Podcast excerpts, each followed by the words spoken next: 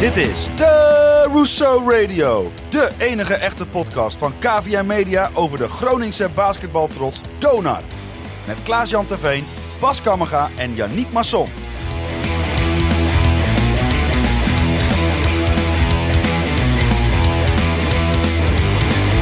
Vanuit KVM Media Headquarters is dit jouw favoriete podcast over Donar. We speelden weer eens ouderwets op zaterdagavond in Martiniplaza. Werd er met meer dan 6 punten verschil van Yoast United gewonnen. En waarom dat zo belangrijk was, leggen we uit in De Rousseau Radio. Seizoen 3, aflevering 21.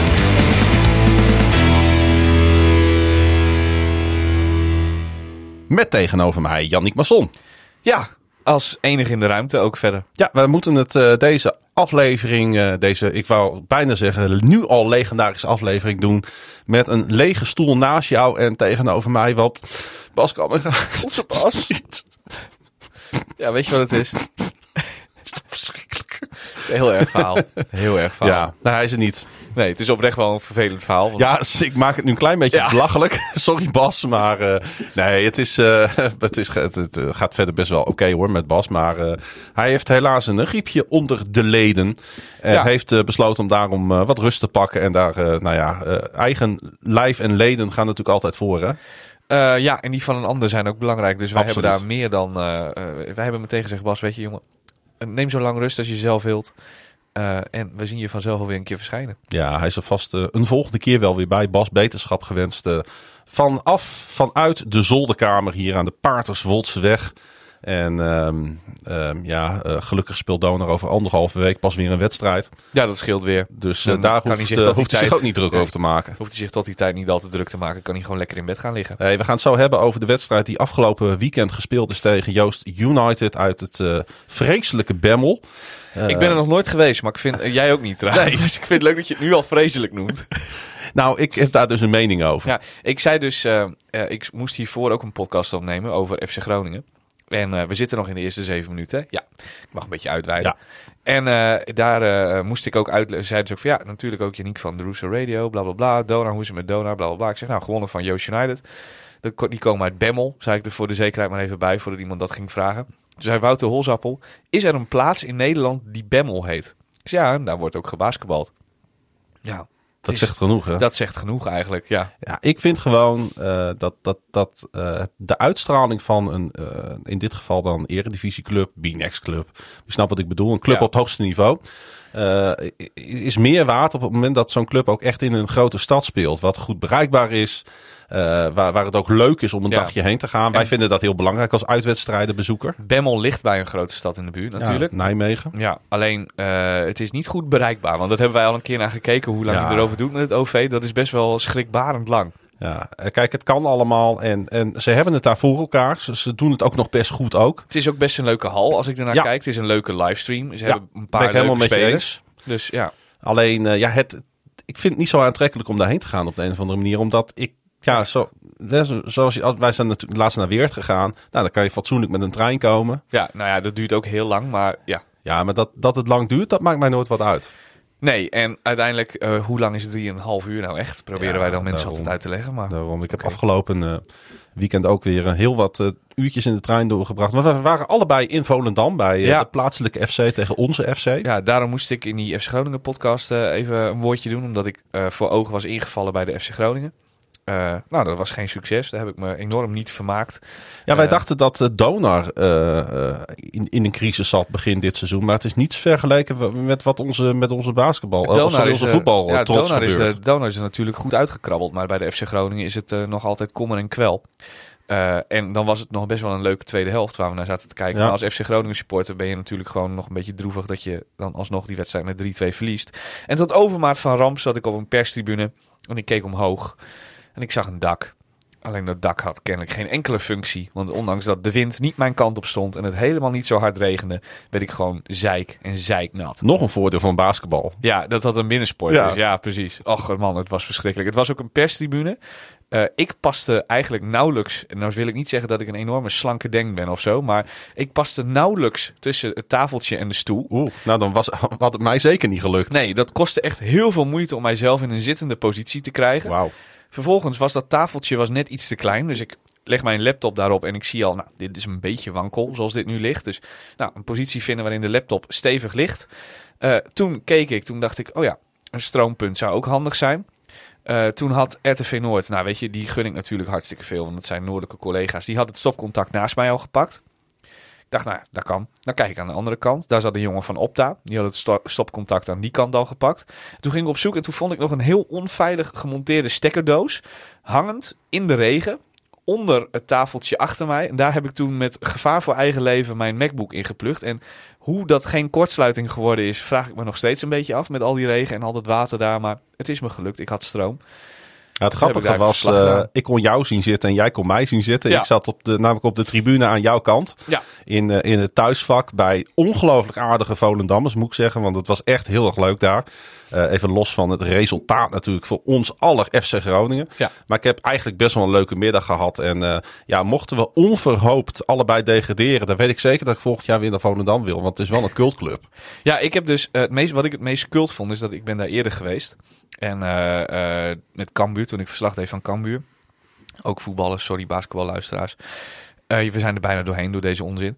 Maar ik wist nog dat je vanuit de persruimte heel makkelijk, zonder dat iemand je tegenhoudt, in de businessruimte kan komen. En daar hebben ze broodjes paling. Dat is bij Cambuur trouwens ook zo. Maar ja, ga door. Ja, dus ik loop vanuit de persruimte eerst helemaal omhoog. Voordat ik naar de perstribune ga. En ik loop daar die ruimte binnen. En ik haal daar een broodje paling. En dan komt een Volendamse mevrouw, die komt naar mij toe.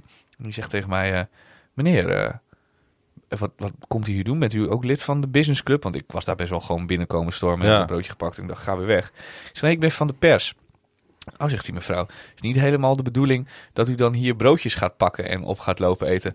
Maar dit zei ze terwijl ik een hap van het broodje nam. Dus ik kon het ook niet echt meer terugleggen. Dus ik zei, met een volle mond zeg ik, nou, dat is wel onhandig. Ik heb net zo'n hap van een broodje. Ja, nee, u mag hem nu wel meenemen, zegt ze tegen mij. Ja, dus je werd wel een soort van betrapt. Ja, eigenlijk wel, ja. Maar ja, een broodje paling rijken, dus... Dat betreft was het een geslaagde middag. Precies. Dat was het enige hoogtepunt van die middag. Hey, laten we eens even naar het basketbal gaan. Want daarvoor zitten we hier natuurlijk uiteindelijk. Donar won in eigen huis van Yoast United 78-68. Met een eerste kwartstand van 25-8. Ja. Jij heb je volgens mij wel redelijk vermaakt zaterdagavond, hè? Nou ja, dit wordt een hele bijzondere podcast, omdat we een hele andere... Of nou, dat valt best mee. Niet een hele andere wedstrijdbeleving, maar jij hebt je een stuk meer geërgerd dan dat ik dat heb. We zijn het er wel over eens, denk ik, dat het eerste kwart best wel goed was, toch? Van Donar. Of deed Yoast gewoon heel dom? Dat kan nog. Donar profiteerde optimaal van de gaten, laat ik het zo maar even zeggen, die Yoast United liet liggen op het veld, want... Wat die in de bus hebben gedaan, weet ik niet. Maar volgens mij zijn ze allemaal in slaap gevallen. En kort voor de wedstrijd zijn ze pas wakker geworden. Ja. Want het was echt super. Misschien is het wel de ploeg die het slechtste kwart in de Martiniplaza heeft gespeeld, die ik tot nu toe heb gezien dit seizoen. Maar de verklaring daarvoor was best wel simpel. Want eigenlijk hebben ze in het hele kwart iets wat... Ik kan me even niet meer herinneren welke wedstrijd het was. Maar er is een team geweest die heeft dit ook geprobeerd. Een heel kwart lang. Apollo was het. Driepuntspogingen. Een heel kwart lang proberen om zone te spelen tegen Donar. Oh. En dan na de eerste, de beste drie punten die valt aan Donar, zeiden niet switchen naar man-to-man of even iets anders proberen. Maar gewoon de hele tijd alleen maar zone spelen. Ja. En Donar schoot die zone helemaal aan gort het eerste kwart. En daardoor was er ook maar vrij weinig balbezit voor Yoast uiteindelijk. En het balbezit wat ze hadden, daar deden ze niet heel veel mee. En dan staat het zomaar 25-8. En ik denk dat dit de eerste basketbalwedstrijd is die ik gezien heb in mijn leven, waar de wedstrijd na het eerste kwart beslist was. Ja, 25-8. Maar dat was ook een nadeel, want dat betekende dat Donar natuurlijk niet echt meer hoefde. He, dan merk je toch dat de intensiteit, ook al wil je dat liever niet, neemt wat af. Ja. Het is wel een logisch gevolg natuurlijk van die tussenstand. Ja. En dan krijg je zo'n wedstrijd die zich een beetje aan het voortslepen is de hele tijd, als je begrijpt wat ik bedoel. Het gaat kabbelen, zou ik willen zeggen. Het is... Het tempo is er dan redelijk uit. Op een gegeven moment ging Yoast gewoon weer terug naar een man-tegen-man verdediging. En dat dan af en toe even switchen met een zone. Zoals ik zou zeggen dat je het moet doen. En daar komt Donar... daar had Donar... Nou ja, die dachten, ja weet je, dat is prima. Dan spelen we gewoon een beetje mee. En dan zorgen we dat het gat ongeveer gelijk blijft. Ja, maar Jannik, we hebben alle kwart ook nog wel. We hebben alle drie de kwarten verloren. Ja. Daar kun je toch alleen op tevreden zijn. Dat is niet goed. Nee. Waar ik tevreden over ben, is dat eerste kwart en de uitslag van de wedstrijd. En waar wij het over gehad hebben, maar daar had jij een heel ander gevoel bij van op de tribune. Ik heb de hele tijd op de tribune gezeten. Ik dacht de hele tijd bij mezelf, wij gaan dit met meer dan 8 punten verschil winnen.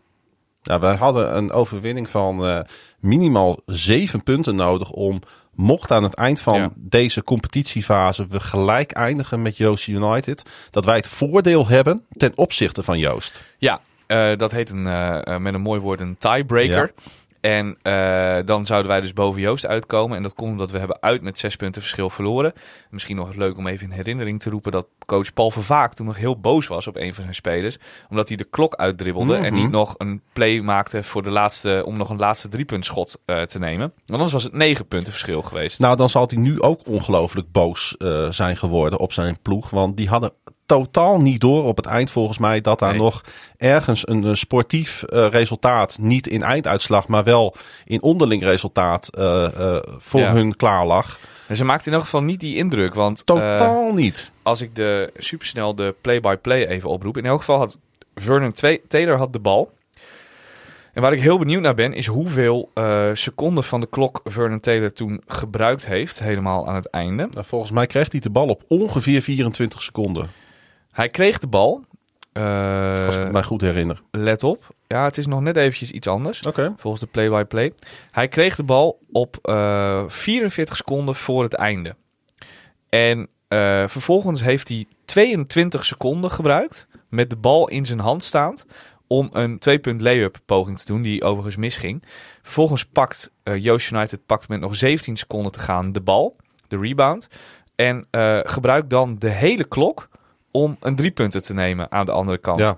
Terwijl, stel nou, Vernon Taylor krijgt de bal ingebouwd met 44 seconden op de klok. En die gaat met die bal in zijn hand gewoon staan dribbelen. Ik zou een fout op hem gemaakt hebben. Ja, nog ongeacht of je wel of niet, zeg maar, voor die 6-7 punten gaat, of je dat weet. Ja. Je wilt toch alles nog geven, want het lag redelijk dicht bij elkaar. En de grote, je zou kunnen zeggen dat maar op dat moment sta je 10 punten achter. Dus zit je al in een relatief kansloze positie in die laatste minuut. Maar als jij een fout maakt op Vernon Taylor, stopt in elk geval de klok, krijg je de bal terug. Maakt Donar beide vrije worpen, geeft nog steeds niet zo heel erg veel. Want jij wilt toch 3 punten gaan maken. Dus zorg dan voor een snelle 3-puntsplay aan de andere kant. En dan hou je nog meer dan een volle schotklok over. Dus blijven er weer 2 balbezitten. En dat spelletje kun je de hele tijd herhalen. Dan kun je het in elk geval proberen. Maar nu leek het alsof de handdoek al geworpen was door de mannen van Paul Vervaeck. Ik snap dat niet zo goed, want Vervaeck is een ervaren coach. Een hele ervaren coach en ook een hele slimme coach. Die zou toch echt beter moeten weten. Ja, maar hij heeft in deze wedstrijd 2 blunders gemaakt. Namelijk dat hij het hele eerste kwart zijn team zones heeft laten spelen. En hoe ze omgingen met de late clock situatie einde van de wedstrijd. Want weet je, Yoast is geen knakenploeg. Om dat woord maar eens te gebruiken. Die hebben echt wel een paar hele leuke individuele spelers erbij zitten, waarmee je echt wel wat kunt. En dat hebben ze ook al laten zien dit seizoen. Dus het zou zomaar kunnen dat je toch nog, want alles staat ook dicht bij elkaar nu op de ranglijst, dat je zomaar nog gelijk eindigt. Bij elkaar. Ja, en als je gelijk eindigt, dan sla je jezelf toch voor je kop dat je 2 keer op die manier punten hebt laten liggen in beide wedstrijden tegen Donar en die 3-puntspoging thuis die je niet neemt. En vervolgens hoe je dit managed aan het eind van de wedstrijd. Dat is onbegrijpelijk dit. Ja. Op dit niveau, want het is profniveau, is het gewoon eigenlijk niet te verklaren wat hier gebeurd is. Even terug naar die wedstrijd. Donar begon dus inderdaad in scoren sterk. Ja, ik vond het daarna eigenlijk een hele vervelende avond worden. Oh, maar dat was het ook wel. Alleen, omdat ik steeds het gevoel had, het wordt gewoon meer dan 8 punten verschil, heb ik me er niet super erg aan geërgerd. Maar je merkte het ook wel aan het publiek in Plaza, zonder dat we daar weer misschien mega over willen gaan klagen. Nou, maar dat gaan we wel doen. Iedereen had ook wel zoiets in zijn stoeltje van, na dat eerste kwart, jongens. Jeetje mina, dit houdt niet over waar we nu naar zitten te kijken. Want wat je zei, de wedstrijd kabbelde gewoon rustig voort. Met een beetje veel missen over en weer. En dan een basketje hier, een basketje daar. En uiteindelijk won Yoast inderdaad 3 van de 4 kwarten. Nou, ze hadden op een gegeven moment zelfs een scoring run van 13 punten, joh. Ja, dat was het enige moment in de wedstrijd dat Stimac kwam, was na de rust volgens mij, toch? Mm-hmm. Ja. Dat Stimac time-outs ging gebruiken en zijn ploeg echt weer even probeerde op scherp te zetten. En dat lukte ook wel, want Donar plaatste daarna ook weer een mega-run. Ja, van 11 punten als ik me niet vergis. Ja, zoiets. En ja. Daardoor was het, het gat weer geslagen, zeg maar. Nee, dat was in het eerste kwart die run van 11 punten. Ja. Dat zeg ik verkeerd. Ja. Ik denk dat het een run van 8 punten was, maar ook daar... me er niet op vast. Nee, maar weet je, het is natuurlijk niet goed dat je... zo de focus verliest. Daar ben ik wel helemaal met je eens. De focus verliest. We zitten natuurlijk... kijk, iedere fase van de competitie is belangrijk. Al voel je dat niet altijd. Want iedere wedstrijd, ook de eerste wedstrijd van het seizoen... heeft impact op... ja, 1, 2, 3... Zo wil het natuurlijk niet. Ik moest kiezen, maar nu wil het niet meer. Moet ik even op pauze drukken? Nee, helemaal niet. Ga door. Nou, iedere wedstrijd heeft impact op play-offs. En ik wil niet te veel open deuren intrappen vanavond. Ja. We moeten het met z'n tweeën doen, dus ik moet af en toe ook gewoon dingen verzinnen. Maar wedstrijd 1 heeft net zoveel impact uiteindelijk op de play-offs als wedstrijd... wat is het nu? Wedstrijd 15, 16? Ja, zoiets, ja. Alleen nu voel je het veel meer. Want die schifting zit eraan te komen tussen de gold en de zilver. Ja, en je wilt bij die gold league horen uiteindelijk. Ja, dat niet alleen. Want dat is gegarandeerd play-offs. Maar je wilt ook wat zien aan dit team in ontwikkeling. Ja. En ik vroeg mij dus af, en ik heb het daar ook met mensen over gehad na de wedstrijd. Hebben wij dan toch misschien een grotere mentale tik gekregen na de uitschakeling tegen Leiden dan we voorzien hadden? Want er was weinig... terug te zien in deze ploeg van... en nu gaan we ze even laten zien dat we wel kunnen basketballen. Ik vond de wedstrijd tegen Leiden... echt wel een setback in de ontwikkeling van het team. Maar hij was wel hoog in intensiteit. Klopt, maar en ontwikkeling van teams is een conjectuurbeweging. Dus dat gaat omhoog en weer naar beneden... en weer omhoog en weer naar beneden. En uiteindelijk wil je dat er wel een stijgende lijn... dat je die er dwars doorheen kan trekken... maar dat gaat altijd met ups en downs. Nou vond ik... tegen Leiden de intensiteit inderdaad heel hoog, maar het niveau vrij matig hier en daar. En ik vond nu eigenlijk het niveau weer matig, dus we zitten duidelijk even weer in een dipje. De vraag is nu... Ik moest ook een beetje terugdenken aan dat vierde kwart tegen Weert. Ja. Die kun je daarbij pakken. Die kun je daar ook bij pakken. De vraag is nu hoe en wanneer je weer de lijn omhoog gaat zetten en hoe hoog de lijn dan weer wordt, want je wilt vooruit. Dat is een vraag die heel moeilijk te beantwoorden is. Ja. Want die wedstrijd tegen Leiden was heel belangrijk. Daar heb je best wel een mentale tik van gekregen. Deze wedstrijd tegen Yoast was heel belangrijk. Daar verlies je nadat je het eerste kwart eigenlijk heel dik wint. Wat hetzelfde verhaal was tegen Leiden, voor de duidelijkheid. Want ook tegen Leiden hebben we heel dik voorgestaan in het eerste kwart. Verlies je de focus en daar verlies je in Leiden uiteindelijk de wedstrijd. Dat verlies je hier dan niet. Als ik een kleine positieve noot mag plaatsen. Zeker. Hier herstel je dat uiteindelijk wel afdoende om gewoon die wedstrijd op een goede manier uit te spelen. Maar Yoast is ook een mindere ploeg dan Leiden. De wedstrijd tegen Feyenoord wordt nu weer heel erg interessant. Want dat is eigenlijk eenzelfde soort duel als wat we ook tegen Yoast gehad hebben. En Feyenoord is ook best wel een goede ploeg. Die heeft eigenlijk hetzelfde als wat Yoast heeft. Niet een heel geweldig team. Maar wel een goede ervaren coach met Van Helfteren. En 3-4 jongens die 1 tegen 1 fantastische basketballers zijn. Die altijd voor punten gaan zorgen. En met gelijk daarbij het gevaar dat vorm van de dag bij hun veel bepalender is dan bijvoorbeeld bij Donar. Precies. En wat je dan eigenlijk wil zien, als je, waar je op moet gaan letten om te zien of de lijn omhoog gevonden is. Of je dan dus nu wel voor veel grotere periodes in de wedstrijd, hoeft niet eens de hele wedstrijd, hè, want dat kan eigenlijk niet bij geen enkele sport, maar dat je veel langere periodes in de wedstrijd wel gewoon je focus bewaart en gewoon je hoge basisniveau haalt. En niet door zo'n ondergrens. Want Feyenoord heeft ook een goede guard. Zoals Yoast United Casero Ortiz heeft. Ja, zij hebben ook een goede Cole. Forward, zoals Cole. Dus zij hebben ook op, op iedere positie, de forward, de guard en de center, hebben zij drie goede eredivisiewaardige spelers. Ja, die bij elke andere ploeg in de eredivisie in principe wel op de roster kunnen staan. Ook bij Donar en Den Bosch. Dat was nog daar hadden we het in de... hoe zullen we het noemen? Bij Martiniplaza, waar je de staantafels hebt. En de aftertalk. De aftertalk hadden we het er nog even over. En toen zei ook iemand van... maar die Cole... Ja, ik zei van, dat is een speler die zou je ook zo volgend jaar bij Donar wel willen zien. Ja. Maar het is niet echt een teamspeler, want dit en dat is dus zo. Maar waar wij aan het begin van dit seizoen heel erg behoefte aan hebben, wat we nu trouwens nog steeds niet helemaal hebben, een jongen die het op beslissende momenten gewoon eventjes voor je doet. Zo'n speler is die Cole. En dat kun je dan heel egoïstisch noemen, maar eigenlijk is wat hij doet heel knap. Want op elke keer dat Yoast om zich heen kijkt en bij zichzelf denkt, ja, we hebben nu echt een score nodig, dan levert zo'n jongen. Als jij Cole is dat, maar Trayvon Diggs bijvoorbeeld bij Feyenoord kan dat ook. Ja. Dat, ja. Als jij 7 uit 12 in de paint schiet, je schiet 4 driepunters raak en je schiet bijna al je vrije worpen raak. Nou, daar kunnen ze bij Donar ook wat van leren. Zeker. Laten we het alsjeblieft even niet over de vrije worpen hebben deze keer. Ja, dan viel het nu nog mee, hè? Kun je nagaan. Ja, maar het is wel zonde dat je een wedstrijd met 10 punten verschil wint, maar dat de man of the match bij de tegenstander speelt. Ja, ja, die jongen speelde gewoon heel erg goed. Ja. En ook dat is een stukje focus, want wat zij heel erg doen is eigenlijk het NBA-spelletje. Dus het is een jongen die heel goed is in 1-tegen-1 situaties. Dus zorgen zij ervoor dat ze heel veel 1-tegen-1 situaties voor hem creëren. Hm. Maar dan kun je hem nog steeds afstoppen, denk ik dan. Als je gewoon geconcentreerd bezig bent. Ik bedoel, het is niet zo dat deze jongen... Hij scoort wel iets van 22 punten gemiddeld per wedstrijd. Maar het is niet zo dat hij elke wedstrijd er even 32 ingooit of zo. Dat, ja. Wat is het nou zo dat...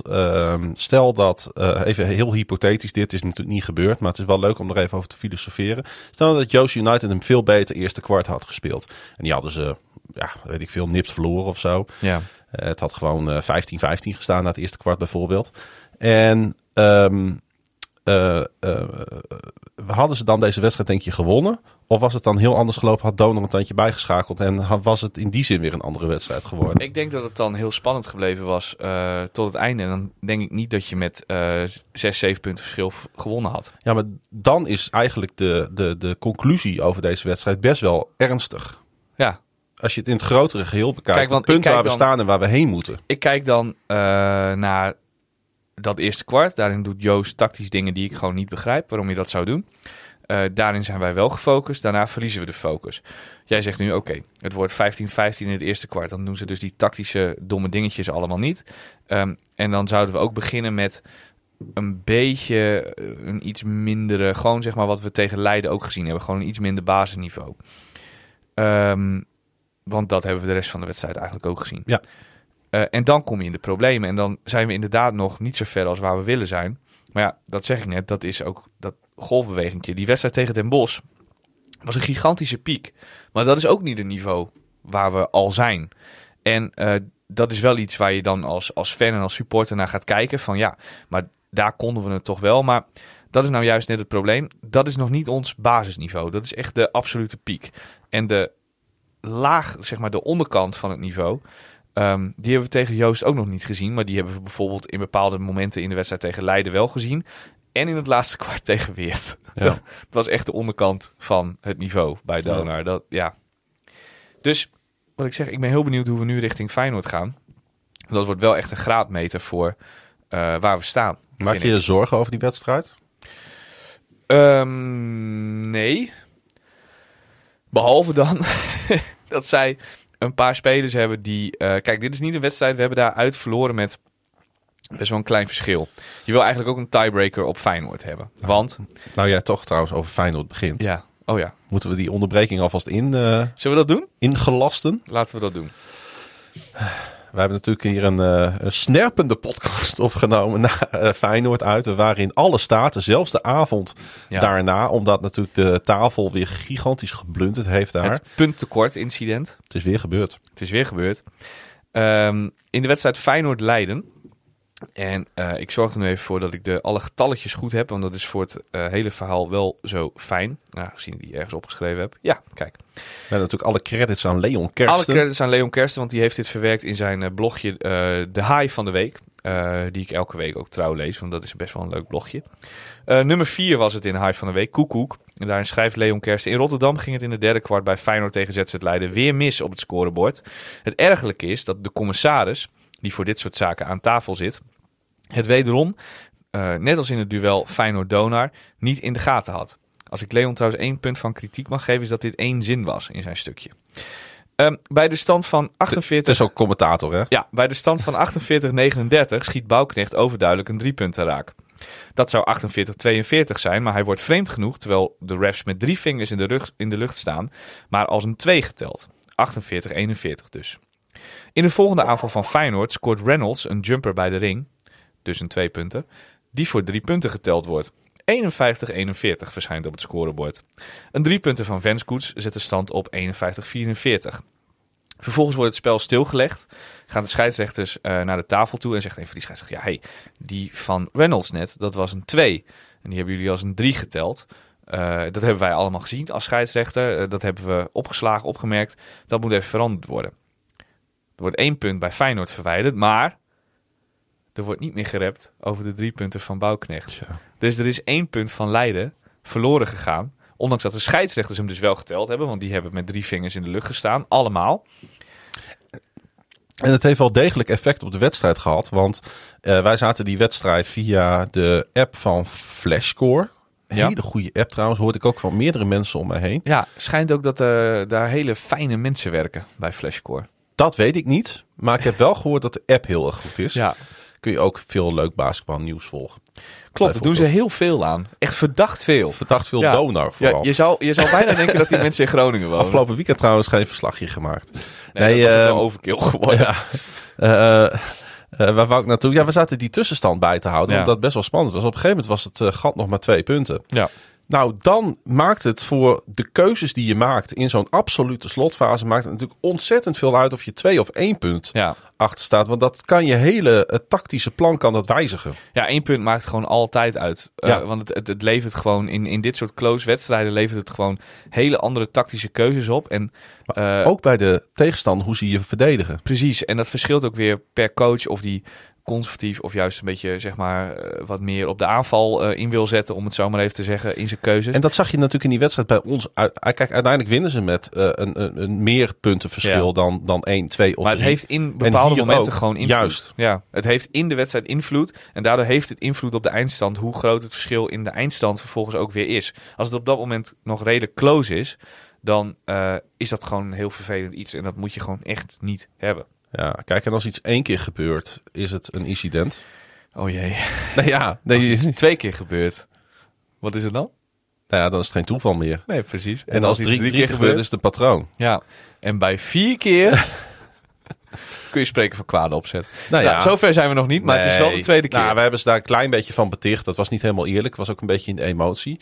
Maar kijk, dit valt mij dus. Ik volg Donar nu met de podcast een paar jaar natuurlijk. Ja. En ik vind het hartstikke leuk. En ik heb het ontzettend naar mijn zin. En ik ben, ik wil alles voor ze doen. Ik wil overal heen reizen. Maar deze sport is nog niet op het niveau waarop het zou moeten zijn als je echt met elkaar dit serieus naar een hoger plan wil brengen. En dan heb je het over dit soort dingen. Dan heb je het ook over arbitrage. Ja. Want dat was weer ondermaats. Dat is tegen Yoast ook weer heel, heel slecht. En dan vraag ik me toch af, en ik heb deze discussie zelfs met Pieter gehad over de NFL.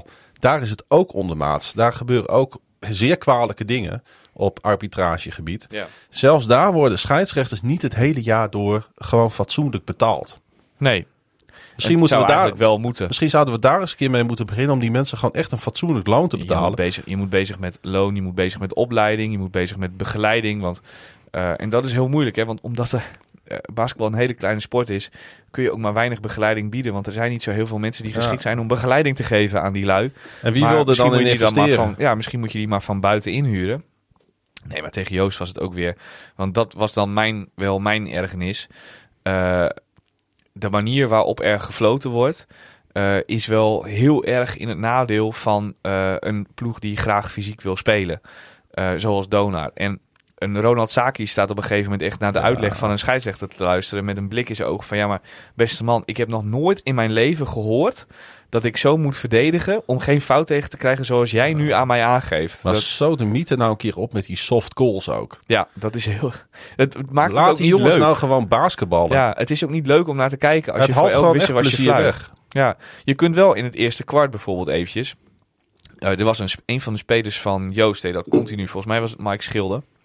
Die ging de hele tijd, vanaf het eerste kwart al, maakte die een blocking foul bij het opbrengen van de bal op Donar spelen. Dus dan dwingt hij ze naar de hoek, maar dat doet hij door heel erg zijn onderarm te gebruiken en heel erg zijn lichaam erin te draaien. En dan hoopt hij dat hij ze in de hoek kan trappen en daar kan vastzetten en zo de dribbel kan stoppen. Maar weet je hoeft daar niet elke keer voor te fluiten, maar fluit daar ook vooral niet voor. Want zelfs dat is dan een ergernis van mij, hè, dat de scheidsrechter begint dan te fluiten aan ergens halverwege het derde kwart voor zoiets. Terwijl dat doet hij de hele wedstrijd al. En Dan zegt de scheidsrechter, ja, dat mag niet. En Maik Schilder die loopt naar die scheidsrechter toe en die zegt terecht, ja, maar scheids, moet je nou horen, dat doe ik toch de hele wedstrijd al. Waarom begin je nu ineens met daarvoor te fluiten? Fluit dat dan gewoon in het eerste kwart af, dan houdt hij ermee op. Ja. Nou, misschien doet hij het nog een keer en dan fluit je nog een keer. Ja, ben je ook weer klaar. Ja. Uiteindelijk was hij wel koploper met 4 fouten trouwens. Ja. Maar dat is 1. Maar 2, de spelers moeten er ook gewoon slimmer mee omgaan. Tuurlijk, want de spelers laten zich bij Donar in elk geval... Over het andere teams heb ik niet zo heel veel mening in wat dat betreft. Maar laat zich daar gewoon door afleiden. Ja, maar er is nog wel meer dan dat. Want Vernon Taylor stond op een gegeven moment tegenover... ik denk dat het Cole was. Ja. De schotklok loopt naar 0. Hij hoeft maar 1 ding te doen. Dat is gewoon met zijn voeten basketballen en die man voor zich houden. Ja. Wat doet hij met nog 1.1 op de klok? Toch springen. Toch dat handje naar voren. Ja. Ja, en dan balt hij heel erg dat er een fout wordt gefloten. Maar in dat geval is het zijn schuld en het is terecht. Ja, want ze fluiten de hele tijd al zo pietlullig op je. Dus dan... Nee, maar weet je, hou je handen gewoon bij je. Hou je voeten goed recht. Hou die spelen voor je. Ik vond thuis wel dan kan hij alleen nog maar voor een wanhoopschot gaan. Ja, ik vond thuis wat Vernon wel knap deed... is dat hij tegen Cole, door het heel fysiek te maken... hem het wel het meest moeilijk maakte... van alle verdedigers die de beste man de hele avond gehad heeft. Ja, want hoe kan het dat wij zo vaak de mismatch hadden tegenover Cole? En dat niet opgelost werd? Omdat... Moet misschien onze coach zich iets minder met scheidsrechters bezighouden... Ja, en iets meer met zijn tactisch plan? Iets meer met het goed roteren van zijn zaakjes, zeg maar. Hou gewoon je mond tegen scheidsrechters. Laat dat het publiek maar doen. Wel, het publiek was ook doodstil. Sander speelt de afgelopen paar wedstrijden niet zijn beste wedstrijden. We hebben hem al veel beter zien spelen dit seizoen... dan dat hij in de laatste paar potjes gedaan heeft. Maar Sander Hollanders die Cole laten verdedigen is een heel slecht idee... Dat moet je gewoon niet doen. Vernon die deed het best wel goed. Ik denk dat Kjeld het ook wel gekund had. Maar die stond weer niet voor heel veel minuten op de vloer. Nee, schijnbaar een beetje uit de gratie geraakt of zo. Ja, ik snap het niet zo goed. Nee, vind ik ook een beetje raar. Want ik zou juist in dit soort wedstrijden Kjeld wel gewoon graag even 10, 12 minuutjes willen zien spelen. Maar daar komt hij niet aan. Nou, daar wordt gewoon stopgezet in zijn ontwikkeling. Ja, ook dat. Terwijl we nou juist zijn defense tegen Den Bosch geroemd hebben. Dus als je nou een speler bij de tegenstander ziet... waarvan je denkt, nou, die moeten we even fysiek aanpakken... dan moeten we even een jongen, die moet zich daar gewoon even helemaal op leeg spelen. Bovendien is hij en homegrown en hij speelt de komende jaren voor Donar. Hij speelt de komende 4 seizoenen bij ons, als het goed is. Ja. Ja. Laten we eens verder kijken naar de spelers. Want laten we er gewoon eens een paar bij langs gaan. Er is 1 speler die eigenlijk op constant niveau presteert... en eigenlijk ook nu weer... Ja, onveranderd goed was. En dat is Clay Mounce. Clay, ja. 1 van de 2, zou ik willen zeggen. Hey, we komen nog wel op... ik weet niet precies wie je bedoelt. Victor Gaddefors. Ja, dat dacht ik al. Ja. Nou ja. Nee, maar... Clay... Wou je geen woorden in de mond leggen. Nee, Clay doet het uitstekend de laatste paar weken. Hij scoort ook verdacht veel punten. Elke wedstrijd, zijn gemiddelde gaat aardig omhoog. En ook deze wedstrijd was hij weer goed. Laten we het zo meteen nog even over zijn spel hebben. Maar laten we hem eerst maar eens zelf aan het woord laten. Ik wou het al bijna voorstellen. En ik heb hem ook nog onder de knop. Dus als ik nu doe, dan... Clay Mounce, some tired legs I see. Yeah, it was a tough game. You know, tough opponent. I really needed to bring our A game. I think at times we did, but unfortunately a lot of times we didn't. But... Regardless, we were playing hard. I was happy with our effort. I think our focus could have been a little better, though. You guys won the first quarter by a massive amount. And that was probably the first time I've seen a basketball game where the first quarter was the determination for the end result. Because you lost the rest of the 3 quarters. A bit of focus, you say. Is that difficult to stay focused after that first quarter? I think it is. I think it's natural for us to, you know, get a big lead and then want to just kind of coast. But we gotta fight against our natural instinct in that sense. I think if we want to be a good team, we need to be able to play with a big lead. You know, we need to be able to play when the score's 0-0, when we're down. But especially when there's a big lead, we gotta be able to get the margin to 10 and then push it to 20 and then push it to 30 if we can. Because it looks like also with the, I just now remember with the cup game in mind, there was a period in the game against Leiden where you guys were 20 points up with the game that you had here at home with that as well. Is that something that you guys find more difficult than being behind, maybe being in front? I think just to be honest, we haven't played a lot of games versus good teams with big leads. You know, Leiden's a good team. Yoast is a good team. We had big leads, and we let both of those leads dwindle away. You know, once versus a lesser opponent, you know, you can keep a lead. But a team that's going to put constant pressure on you offensively, you got to be able to keep the level high defensively throughout the whole game, regardless of the score. You guys were up against Cole, which is one of the big scorers in the league. With I believe he has 23 or something average per game. It was probably going up after today with his 32 points. But what was the game plan on him? Because obviously he's very tough to guard and he scored 32 points. But what was the plan going into this game? Was there something special with him or not? I wouldn't say there was something special. We knew that he was a good player. We knew that he was really trying to score. We knew that we needed to be tough on him, and we knew we didn't want to play one-on-one with him because he's a very good one-on-one player. But, you know, everyone's skill level goes down when it's 1 versus 5, and that's what we wanted to do. I think he made some tough shots, like good defense, just made the shot. A couple of crazy step backs as well. Yeah. I mean, but also there was times where we let him get easy looks, and a player like that that's wired to score, you let him get some easy looks, then, you know, you never know how the night can go from there. So I think if he's making 32 points, all tough shots, we can live with that. But if, you know, 15, 16, 17 of them are just wide open, easy shots, then, you know, that's not what we want, especially with a guy that skill and caliber. You guys are going up against Feyenoord now, pretty soon. That's the next big game, because these two games are pretty big for your guys' season, with the ranking in mind. Looking forward to that? Of course, yeah, big game. We have a little bit of a bad taste in our mouth about the first game. We didn't play well. There was some controversy with the score and the refereeing, but, you know, I think we just got to be ready to play. I mean, that's another team that's got some dangerous scorers that rely heavily on some one-on-one scoring, and so we got to be ready to play. I think offensively we got to be super aggressive like we were early tonight, and defensively we got to really put pressure on their scorers and not turn it into a one-on-one game and make it make guys score against a whole, you know, connected defense. Thank you very much, Clay. Thank you so much. Wel mooi dat hij ook even refereerde aan het misklokmanagement van Feyenoord, hè? Ja. Misscorebordmanagement kun je beter zeggen, ja. Verder, volgens mij duidelijk verhaal. Hij had trouwens... waarom ik aan het begin zei, some tired legs I see. Hij komt naar mij toe lopen voor het interview en hij zegt... Yannick, is it alright if I sit down on the boarding? Oh, ja. Ik zeg, why? Just... This game, it was tiring. Verzuurde beentjes. Dat vond ik ook. Het zag er ook vanaf de tribune uit als een... want ik zat eindelijk weer gewoon op de tribune. Ja. Ik stond op de tribune als een van de weinigen.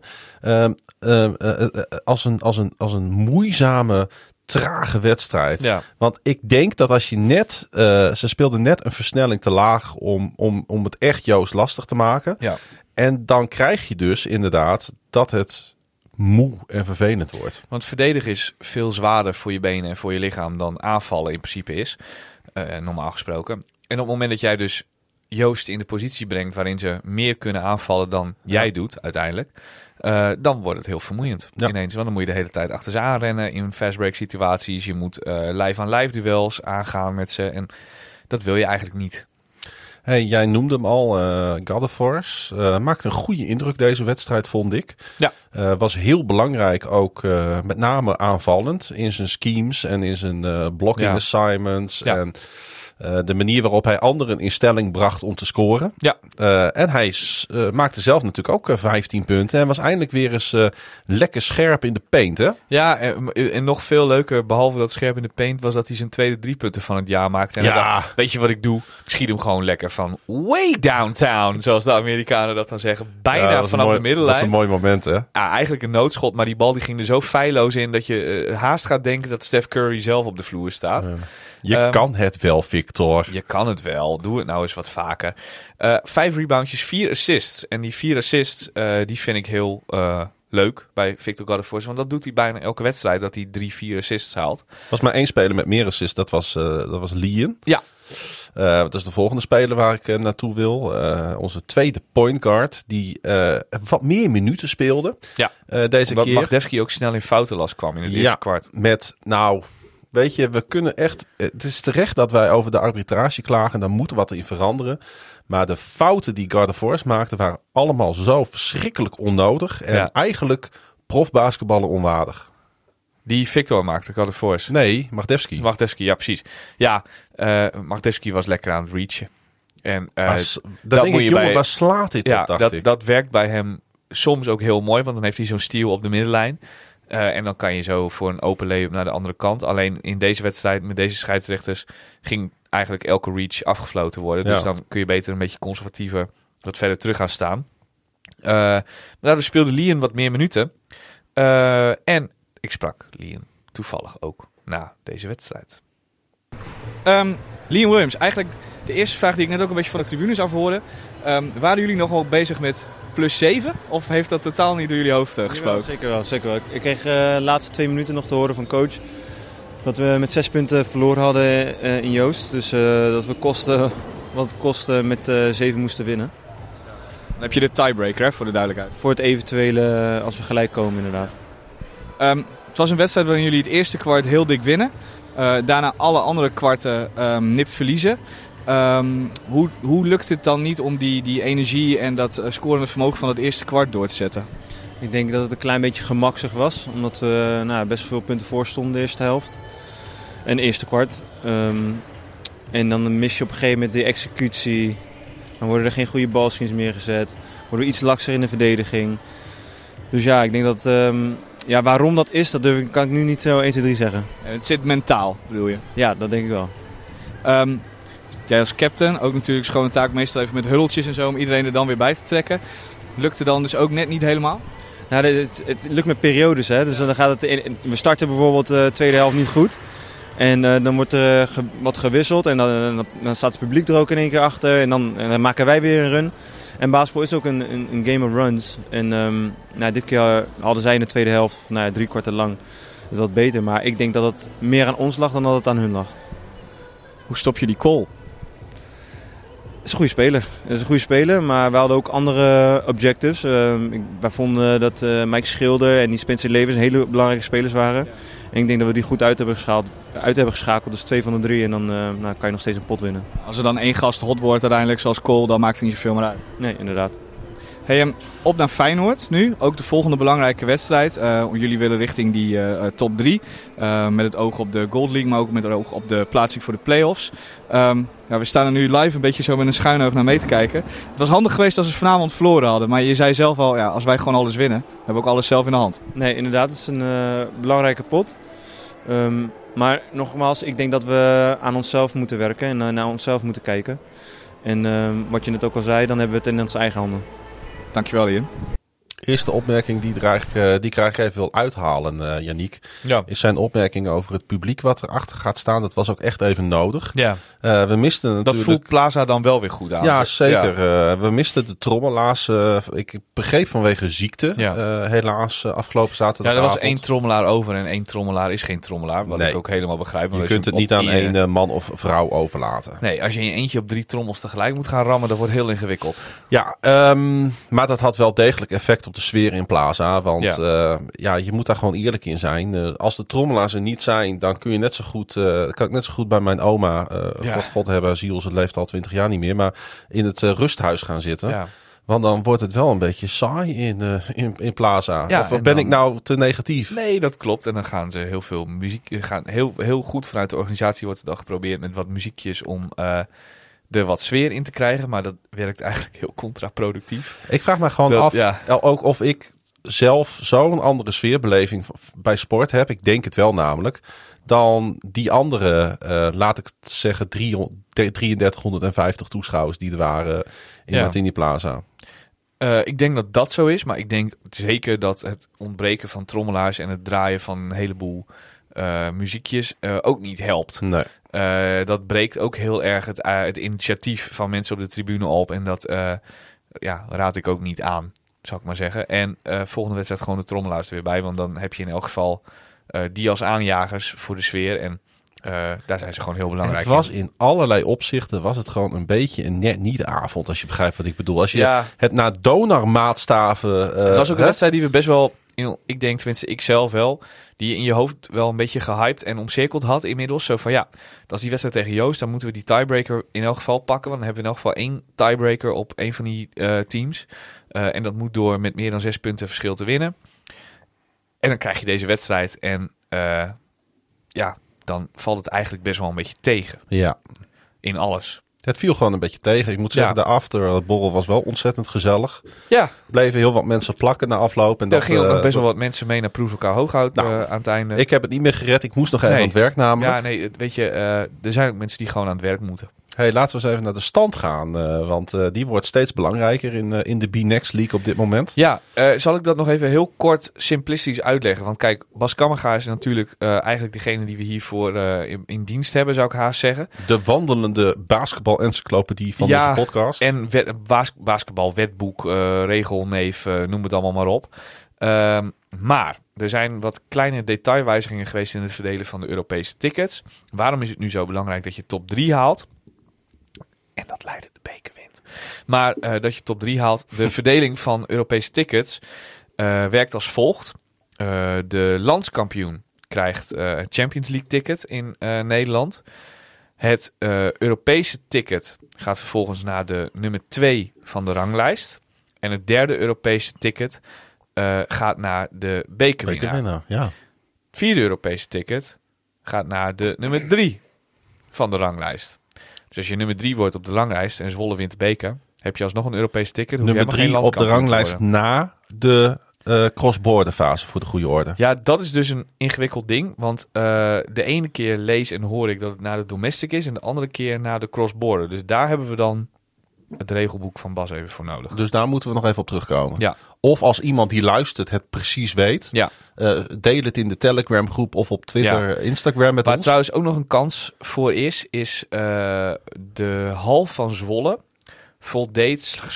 voldoet niet aan de eisen om Europees basketbal te spelen officieel. Er zijn wel Europese wedstrijden geweest, maar daar moet dispensatie voor aangevraagd worden. Weet je wat daar de reden van is? Of? Volgens mij de capaciteit, als ik me niet vergis. Capaciteit? Ja, zoiets. Maar datzelfde heeft Leiden. Hè? De 5 mei-hal voldoet ook niet aan de officiële FIBA-regels. Oh.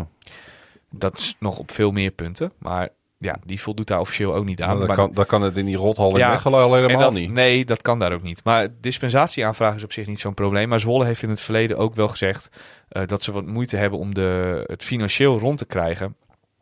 Wat betreft Europese uitwedstrijden, omdat dat best wel veel geld kost om je ploeg daar op een goede manier naartoe te laten vervoeren en onderdak te bieden.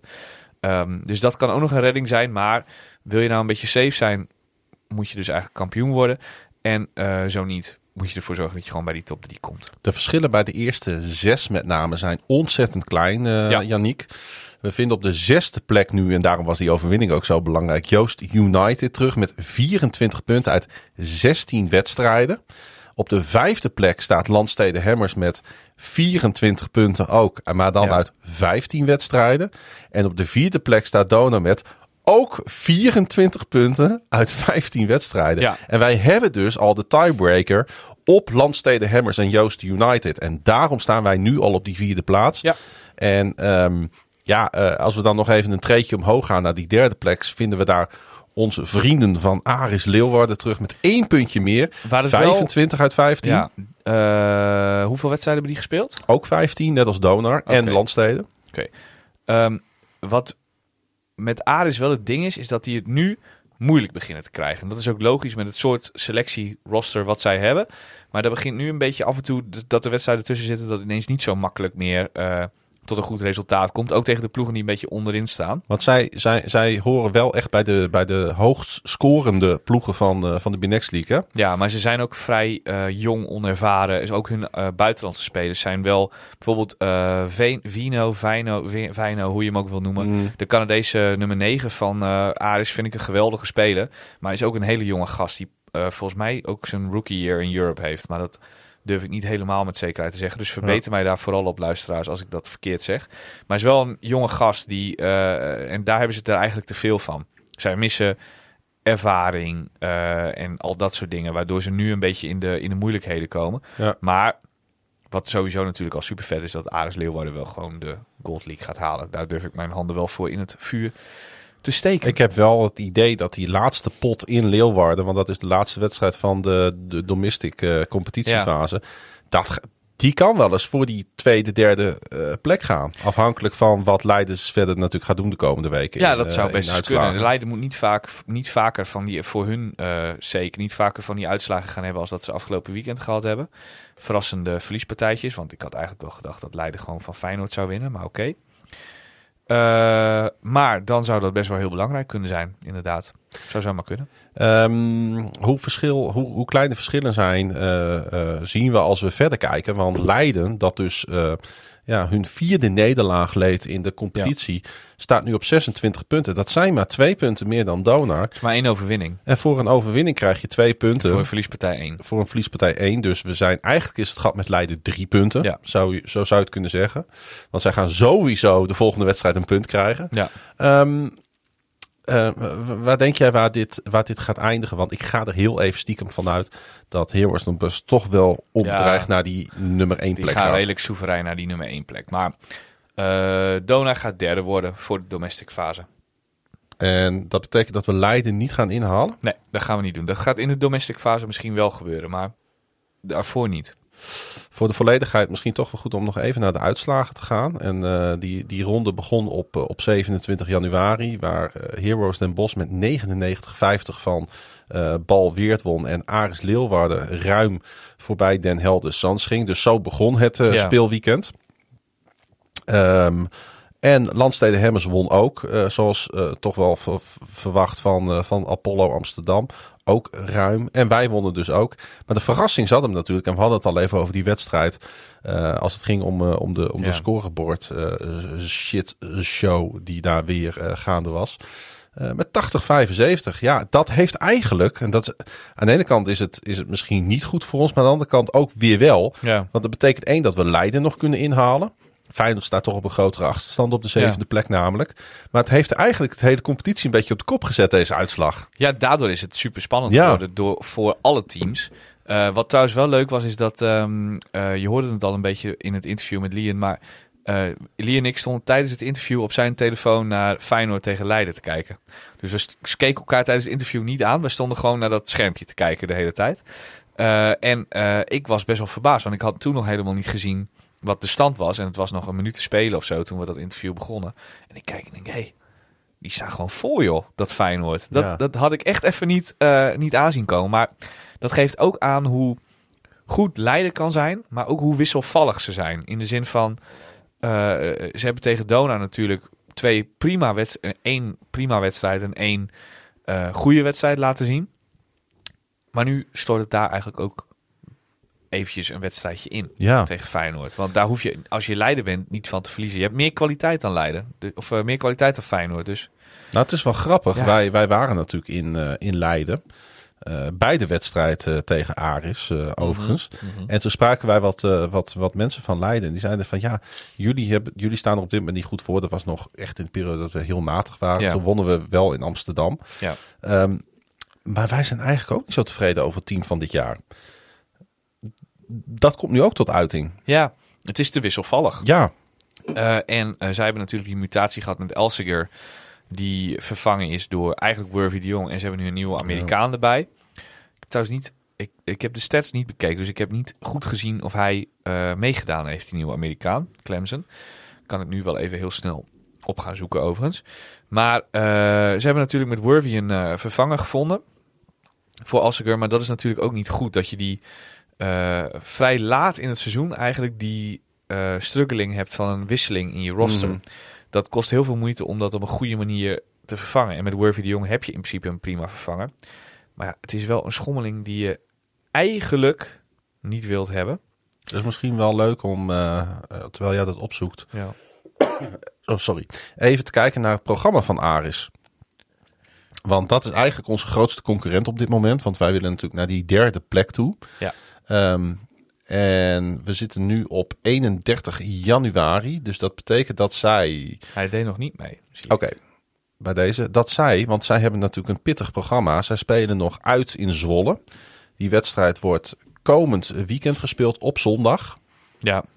Dan spelen zij thuis tegen Heroes Den Bosch op 11 februari. En dan spelen ze tegen ons.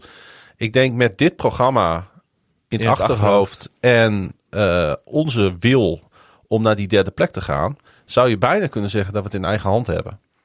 Want ik geloof niet dat zij en van Landstede en van Heroes en van ons gaan winnen. Nee, dat kan bijna niet. Dus nee. Wat dat betreft hebben we het inderdaad in eigen hand. Maar dan moeten wij wel even uit het kleine conjunctuurdipje waar we in zitten kruipen. Yoast was key vanwege dat puntenverschil. Feyenoord wordt key of je gaat aanhaken voor die derde plek of niet. Ja, je moet Feyenoord. Is ook gewoon een must-win game. Is gewoon een soort finale. Moet je ook winnen. Want het zou zomaar eens kunnen dat Landstede natuurlijk die pot van Aris wint in eigen hal. Ja. Dus dan moet je wel van Feyenoord winnen. Ja, het wordt wel heel leuk en spannend nu. Het wordt een enorme spannende puzzel. En elke uitslag is weer relevant ineens. En weet je, eigenlijk is dat Nederlands basketbal best wel leuk. Het is ook hartstikke leuk. Ja. Dat ben ik helemaal met je eens. Ja, het ligt eigenlijk best wel dicht bij elkaar. Ja, Den Bosch lijkt er nu een beetje weer bovenuit te gaan steken op de een of andere manier. Maar en misschien daar hebben we ook wel gezien dat die ook best kwetsbaar zijn. Dus. Misschien is het ook wel heel goed voor Donar dat we nu 1,5 week kunnen toeleven naar Feyenoord thuis. Ja, en dat we daar gewoon een goede voorbereiding op kunnen hebben. Je speelt thuis, je hoeft weer niet op reis. Nee, je kunt gewoon hier lekker in je eigen hal spelen. Dus ja. Laatste keer dat ze in de bus hebben gezeten was Leiden uit. Nou, dat is alweer een tijdje geleden. Ja. Het is niet goed voor basketballers, hè? Te lang in een bus, schijnt. Daarom. Oh. Hey, ik heb er zin in de komende periode. Misschien was ik een beetje negatief over deze wedstrijd tegen Yoast. Ja, ik heb me gewoon een beetje... Ik wil trouwens niet negatief eindigen. Dus ik wil nog even mededelen dat Bas Kammerga is natuurlijk de man van de jeugd. En de jeugd heeft de toekomst en is heel erg belangrijk. En de jeugd speelde een hele... want ik heb die app niet die Bas heeft. Nee. Dus ik kan niet alle programma's en alle uitslagen van de onder 18 en onder 22 ooit zien. Maar er heeft zich een klein dramaatje voltrokken. Er heeft zich een heel klein dramaatje voltrokken. Want Apollo speelde tegen de onder 22 van Donar. Daar had Peter even moeten bellen, die was daar bijna. Ja, in het Willem-Alexander Plaza complex Prinses Irene domein verzinder een leuke naam voor. En daar had ik eigenlijk best wel heen gewild. Maar ik zat in Volendam nat te worden op een tribune in de regen. Maar Apollo kwam ook niet echt in grote getalen richting het Willem-Alexander sportcentrum. De Amsterdammers hadden namelijk slechts 5 spelers ter beschikking door ziekte en blessures. Maar ja, dan denk je, nou ja, dan zal dat wel een makkie geweest zijn voor Donar. Er staat een fantastisch volledig wedstrijdverslag als je de nieuwskop aanklikt op de Donar-site. Waarin je precies kunt zien hoe het allemaal fout ging, maar daarmee verklap ik het eigenlijk al. Donar speelde met een volledige rotatie, Apollo met 5 man en de eindstand was 42 tegen 78. En je zou zeggen dat kan niet. Je zou inderdaad zeggen dat dat niet kan. Maar het blijkt dus dat dat wel kan. Dat, ja, echt een bizarre uitslag. Nou, en heel zonde voor de onder 22, want Apollo is een van hun concurrenten boven in de ranglijst. Nou, zoals dat dan gaat bij het basketbal wat niet... tot het eerste behoort, ervan leren en de volgende keer beter. Ontwikkeling. Nou, dat was een kort blokje jeugd.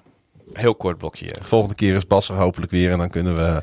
Je merkt toch, je hebt Bas nodig voor punt 1. Voor heel veel dingen. Allerlei regels en reglementen. En punt 2 voor de jeugd. En dan punt 3 voor de gezelligheid. Ja.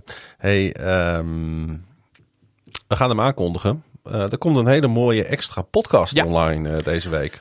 Morgen komt Willem Brandwijk met ons opnemen in de studio.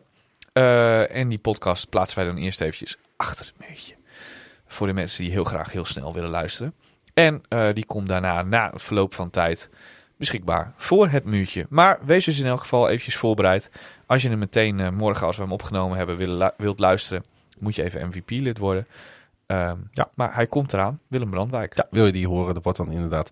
lid op donarpodcast.nl. Dan word je doorgesluist naar onze petje.af pagina. Dan kun je voor een paar euro per maand kun je MVP-lid worden. Steun je onze podcast, steun je de producten die we maken.